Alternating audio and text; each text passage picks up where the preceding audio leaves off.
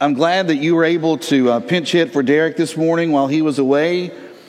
And the reason I'm most glad about that is so Millie could sit down here front with you. That was awesome. That was great. Millie, thanks for sitting with your dad. I know she's already gone, but thanks anyway. Maybe she's hearing it as she's walking through the halls in the Children's Center this morning. Hey, last week we said that God can use our jobs as a life replenishing stream. And uh, that's pretty good to know because we spend one third of our lives at work. Now, some of you think you spend three fourths of your life, right? You think you spend all of your time on the job, eight to 10 hours a day, every weekday of your life. Now, if you love your job, that's great. If you do not love your job, well, that's a different story, right? I mean, we all know those people that really dislike their job. And we know those people because they tell us. Right? I mean, boy, do they tell us. And if you're in management in any way, hey, you know exactly who likes their job and who does not like their job. Man, those who are people who are miserable, I guess misery just loves company. And so individuals just love to go around and say, hey, let me just tell you how awful my job is. You know, you say, hey, how's things going at work? Oh, work. And it just goes on and on. One third of your life at work, and yet God wants to use this as a replenishing stream. You see, life's short. And if your job sucks the very life out of you, then you got troubles. You got problems when year after year and you're just never able to keep up your energy. And we encouraged you last week that if that's your situation, then get on your knees and be in prayer and say, God, either change my attitude about my job or change this job. Allow the job to change. Help me to change departments, change employers, or, or maybe even change careers. You know, a few weeks ago, we discovered that our souls are most alive when they're at home with God. And we looked in Genesis to the very beginning, and when God breathed life into mankind, breathed life into the soul, and we saw what it was to have an uncluttered soul, how that you would be able to have strong relationships and you'd be able to enjoy not only God, but also His very creation. And, and that is what life was meant to be. But there was something else that was in that passage that we intentionally did not look at because I thought I would just save it until, until today and we would come and, and go back to it. So open up your Bibles just for a moment to Genesis chapter 2, and we'll spend a, a few minutes here and, and also some other passages I want us to look at. Because I want you to leave here understanding something that we don't talk about a lot. And that's the fact that God intends for our work to be joyful. Now, that might sound crazy. That God intends for work to actually be something that is filled with joy. Genesis 2 and verse 15 says, The Lord took the man and put him in the Garden of Eden to work it and keep it. God gave the human soul responsibility. Now, this can be shocking because some of you probably thought that work came about because of sin. That all the toil and all the strife and all the struggle that mankind has gone through when it comes to jobs all came about because of what took place with sin in the garden. That God came along and said, Adam, you know what? You really messed up. And apparently, you, and Eve just have way too much time on your hands. And so here's what I'm going to do I'm going to create this thing called work. And I'm going to give you a job, and you're going to hate it, and you're going to resent it, but you're going to be stuck with it. And so you're going to have children so that they can do work for you. I mean, that was the, the idea. At least that's what we think the idea was. And yet we look here in Genesis 2 and verse 15, and it says, even before, even before mankind made their sinful choice, God says, I need you to work at something. I need you to have a job. You know, the attitude of the American culture often seems to think, hey, I'll get a job because I need to have a job. I'll work as hard as I can so that maybe one day I can quit that job because we think that responsibility free environments make us happier. We assume that since work is hard and vacation is restful and fun, that work is the problem. Responsibility is the intruder in our life. Jobs are the enemy. We work hard so that one day we can retire and start to do what we actually enjoy. And yet, when the Bible describes the optimal environment for the soul, the optimal place where life happens, there's work involved. He had an assignment for Adam, and he gave Adam a job. The difference is that before the intrusion of sin, there was no anxiety or toil or, or sweat in the job, but, but Adam still had something he was required to do because humans were created to bear responsibility. The Hebrew word that's translated here as, as work also means and can be rendered serve. See, often when we think about serving, we think in terms of sacrifice, but serving actually benefits the one that is doing the service. Serving makes your soul free. It makes you feel alive on the inside. You find fulfillment. You find your ultimate health in life when you live beyond yourself. And so I'm going to say something that I thought I would never say, especially when my father was putting me to work in the, in, in the storeroom of home crafter slash Wickes lumber in the 1980s with a big push broom. And my job was to go back and forth in this work area and just sweep, go back and forth, back and forth, back and forth in this area that lumber is being brought into and, and all this other stuff, this dirt and grime that never got clean. And I know I'm going to sound like my father when I say this, but here it goes. Responsibility is good for the soul. It is. Responsibility is good for the soul. See, sometimes we equate, equate a lack of responsibility with, with truly living free, but it's really not freedom. That's not how our soul operates. We need assignments, we need work, and we need activity. Some people want responsibility, but they only want the task that they want. They only want the job that, that they want. I wanted to wear one of those vests. I wanted to wear one of those vests that the, um, the guys that worked on the, the showroom floor got to wear, that had their name on it. I didn't want a broom in the, in the back behind all those pallets where nobody could see me, where nobody knew the, the work that I was doing. I wanted to hear my name called out over the intercom. Chris, would you please come to aisle two? I mean, that's what I wanted. All I got was allergies because of all the dust that was there allergy shots that I would have to take all the way up until college. And, you know, Paul addressed Christians whose work environment was not the most ideal. And he said in Colossians chapter 3, beginning of verse 23, whatever you do, work at it with all of your heart, as if you're working for the Lord, not for human masters. Since you know that you will receive an inheritance from the Lord as a reward, it is the Lord Christ that you are serving. Have you ever just stopped to think that maybe responsibility is the key to fulfillment and joy on the inside? Maybe soul satisfaction is tied more to responsibility itself than to a particular role or a, or a dream job. Dads, have you, have you felt just like sometimes you don't measure up because of the job that you have? Maybe you don't have the role that you want? You had intended a cert, to be at a certain place at a certain time right now. It just hasn't happened. Maybe you're in the family business and you said, I will never work with my dad.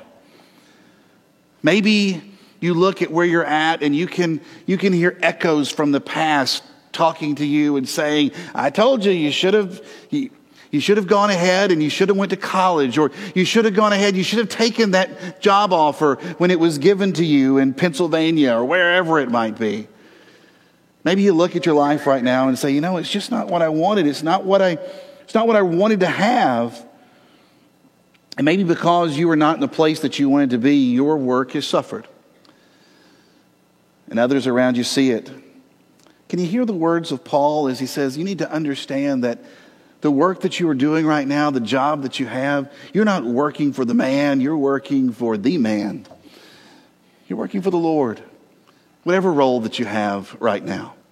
Whether it be the, place that you envisioned, whether you're making the amount of money you thought you'd be making right now, but each and every day you are able to go and to work. You are doing what God instituted in the very beginning, and it is healthy for your soul to have the responsibility you have.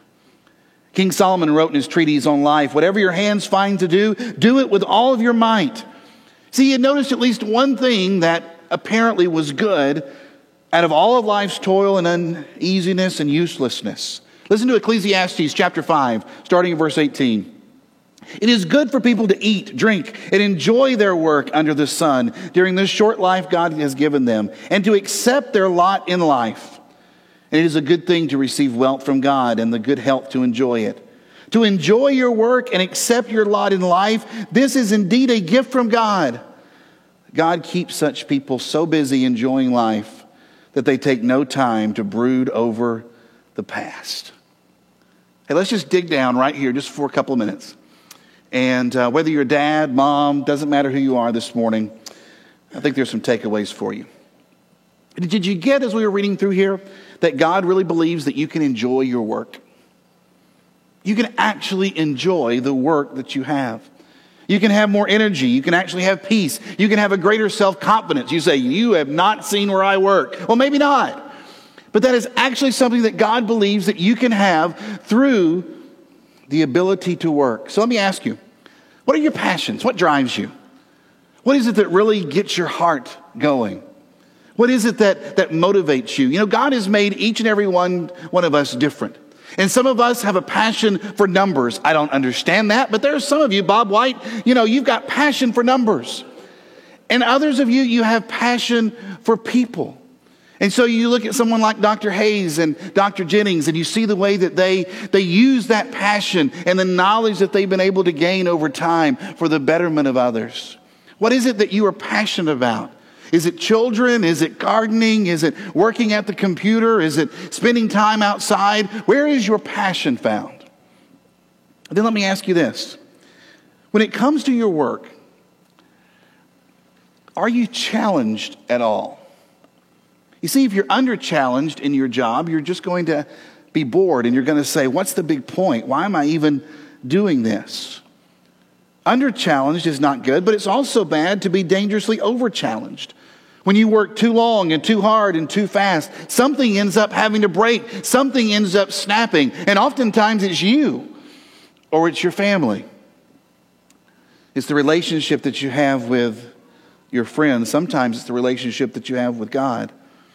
Maybe you think that being appropriately challenged is where you need to be, but it's actually not because when you are only appropriately challenged in your job, you accomplish everything on your own power. You don't need others. There's no teamwork involved. You certainly don't need to be in prayer because God is not needed. You're not thriving. You're just going and doing what is asked of you when it's asked of you, and you're turning in your time card and everything is good. But there's an appropriately challenged plus stage. That's your sweet spot. That's when, yeah, you're in need of a team. And yes, you're in need of God. Your head is just above water so that you're having to learn how to swim harder and faster. But guess what? You're not drowning. And you're enjoying life. You're enjoying what you're doing because your passion is meeting your challenge. And it's life squared. Let me ask about the big question when it comes to your job. Do do you dislike your job because of what you're getting paid? Jesus said a worker is worthy of his wages. And so there's always this question, especially for college students. They're getting ready to graduate. It's like, do I take a job that is based on pay or passion? And all the parents in here say, pay. Please, hear me, pay, right? It is a rare and precious blessing when our pay and our passions align. And your son comes to you and says, I think I want to go spend the next three years in New Guinea. And I want to just be there and be one with the world. And I want to be one with the world. And you say, well, how are you going to, how are you going to pay for this trip to New Guinea? And, and how are you going to, to care for yourself? And, and they say, oh, don't worry, dad. You and mom will take care of it. The Lord will provide through you. 1 Timothy 5 and verse 8. Anyone who does not provide for their relatives, and especially for their own household, has denied the faith and is worse than an unbeliever. I think Paul is saying here that there are some times when you have to put your passion aside, if, if maybe just for a season, so you can actually go and put food on the table. If you're called to provide, provide, even if you cannot do so in your area of passion. So think about this. If you have low pay, but a high passion, then go supplement your income. Go supplement your income. Do something on the side that, that helps bring in maybe some more money for this season of life that you are in. So that you can still participate in what it is that, that is a passion for you. I see this a lot in the life of teachers. Men and women who are passionate about being involved in the lives of students. And they have high passion and they have low pay. And they volunteer to coach and they volunteer to be in charge of clubs and they, they take on extra responsibilities teaching at, uh, as adjunct faculty at colleges, anything to, to get a little money here and a little money there because they have such high passion and they don't want to lose that and leave it behind. Or maybe you have high pay and low passion. Maybe the money that you're bringing in is really good and but you're just not able to work in the area that really lights your fire. So supplement your passion. Bob Goff, author of the New York Times bestseller Love Does, lives out the supplement your passion principle, I think, masterfully. He's an attorney by trade, and in the marketplace, he provides a good income for himself. But his passion lies elsewhere. So here's what Bob did he founded Restore International. It's a nonprofit human rights organization that pursues justice for those who cannot afford legal representation in Uganda and India. And he views his work as a lawyer, I love this, as fundraising. He goes to work to fundraise for his personal ministry that includes his involvement in Restore International and his role in inspiring others to live out their God giving passions. I know it's a complicated subject, but God wants you to enjoy the work that you have. In today's economy, you just don't run out and quit your job. But it could be true that the job that you have right now just doesn't fire you up. And maybe the job that you have right now is not truly covering all the bills that you have. I hope that you will prayerfully evaluate what truly matters.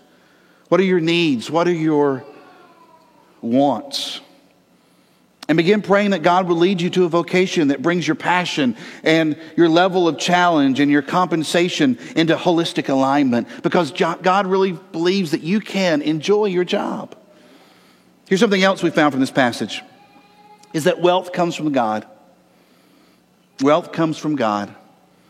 First Chronicles 29, verse 11 Everything in heaven and earth is yours. Yours, Lord, is the kingdom. You are exalted and head over all. Wealth and honor come from you, and you are the ruler of all things. Deuteronomy 8 and verse 18. But remember the Lord your God, for it is He who gives you the ability to produce wealth.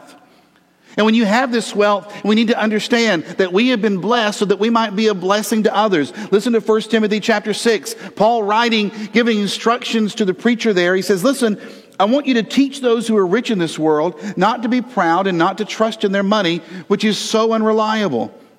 Their trust should be in God, who richly gives us all we need for our enjoyment. Tell them to use their money to do good. They should be rich in good works and generous to those in need, always being ready to share with others. And by doing this, they will be storing up their treasure as a good foundation for the future so that they may experience true life. Jesus said, I've come that you might have life. And what does that look like in the area of your job? Is to understand that you have been blessed to be a blessing to others. And I know some people before said, you know, I, I want to do that, Chris, but I just don't think I'm at the place, and this just isn't the right job right now to be that blessing. We've said before, and I want to remind you again God is not interested in what you would do with what you do not have. He doesn't care about that. He doesn't want to hear what you will do when your ship comes in. And what you would do if you had decided to go in that other route, if you had taken that other job. But he is very interested in what you do with what he has already given to you. Wealth comes from God, and it's meant to bless others. Here's the final thing we want to close everything out so that everybody's got some time to, to spend catching up with each other this morning before our classes. Understand that your job is not your identity. Your job is not your identity. You're a Christian who, at this season of your life, just happens to be working as an engineer, or as a teacher, or as a mechanic, or an accountant, or a waiter or waitress, computer programmer, a janitor, a lawyer, a physician, a salesman, a truck driver, a preacher. So enjoy your work and accept your lot in life. This is indeed a gift from God. Don't wait for a certain role to come along. Your soul's happiness and health are not dependent upon your role. Your identity is not based on the titles that you put before or after your name. Your identity is not rolled up into where you go to work and what parking place you have. Your soul was designed to do whatever it is you are currently doing now to the most and to the best of your ability as if you were working for God and not for man. Your soul needs responsibility to be healthy, and there is a good chance that that responsibility is right in front of you. If instead of complaining about the lot that you have in life and about where you are and about what's going on with your job, you look at it as an opportunity to serve God and to be an example to your family. You see, in life, we're going to have many jobs, but in Christ, we only have one identity. You, fathers and mothers, are children of God. You see what love that God has lavished upon us that we should be called his children? And that's exactly what we are. And our Father wants his children to experience life to the full. Life Squared is about rediscovering the life that God had intended in the very beginning. And this rediscovery leads to an important question. It's like, well, what should we do then? If that's what you want for us, God, then what do we do, especially when it comes to the jobs that we have? Well, that exact question was asked of John the Baptist when he said, Listen, the kingdom is here and the kingdom is present, and you need to repent and you need to, you need to allow the kingdom to influence your life. And the crowd said, What should we do? And John said, If you have two shirts, give one to the poor. If you have food, share it with those who are hungry. The corrupt tax collectors even came to be baptized. And they said, Teacher, what should we do? And he replied, Collect no more taxes than the government requires. Well, what should we do? asked some soldiers. And John replied, Don't extort money or make false accusations, and be content with your pay. What do we do when we're in the kingdom? What do we do when we're experiencing life squared? We share clothes and food with the poor. We don't take more than what's due. We don't extort money or accuse falsely. We're content with the season of wages that we have. And we leverage our job for the kingdom. You see, you have the job that you have right now. I firmly believe this. Because God needs you where you are at. God needs one of his children in the office where you work.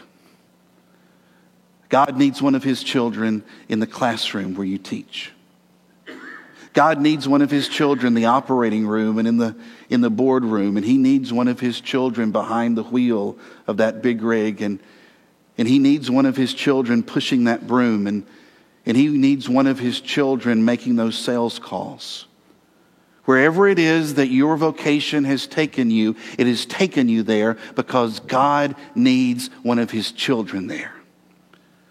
And so when you go to work tomorrow, dads, go to work understanding that you are a child of the king and you have been placed in this role for a reason. And it might not be the place that you've always wanted to be. It might not be the place that you always stay. But you make a commitment today that while you are there, you will be the best employee and you will be the hardest worker and you will be the brightest light because you are there to work for your Father. Work for your dad. And in doing so, you'll be blessed you'll be blessed. How about we pray about this together? Let's pray about these jobs that we go to and the work that we do and the time that we spend away, oftentimes from family. And ask God to use those opportunities for His kingdom.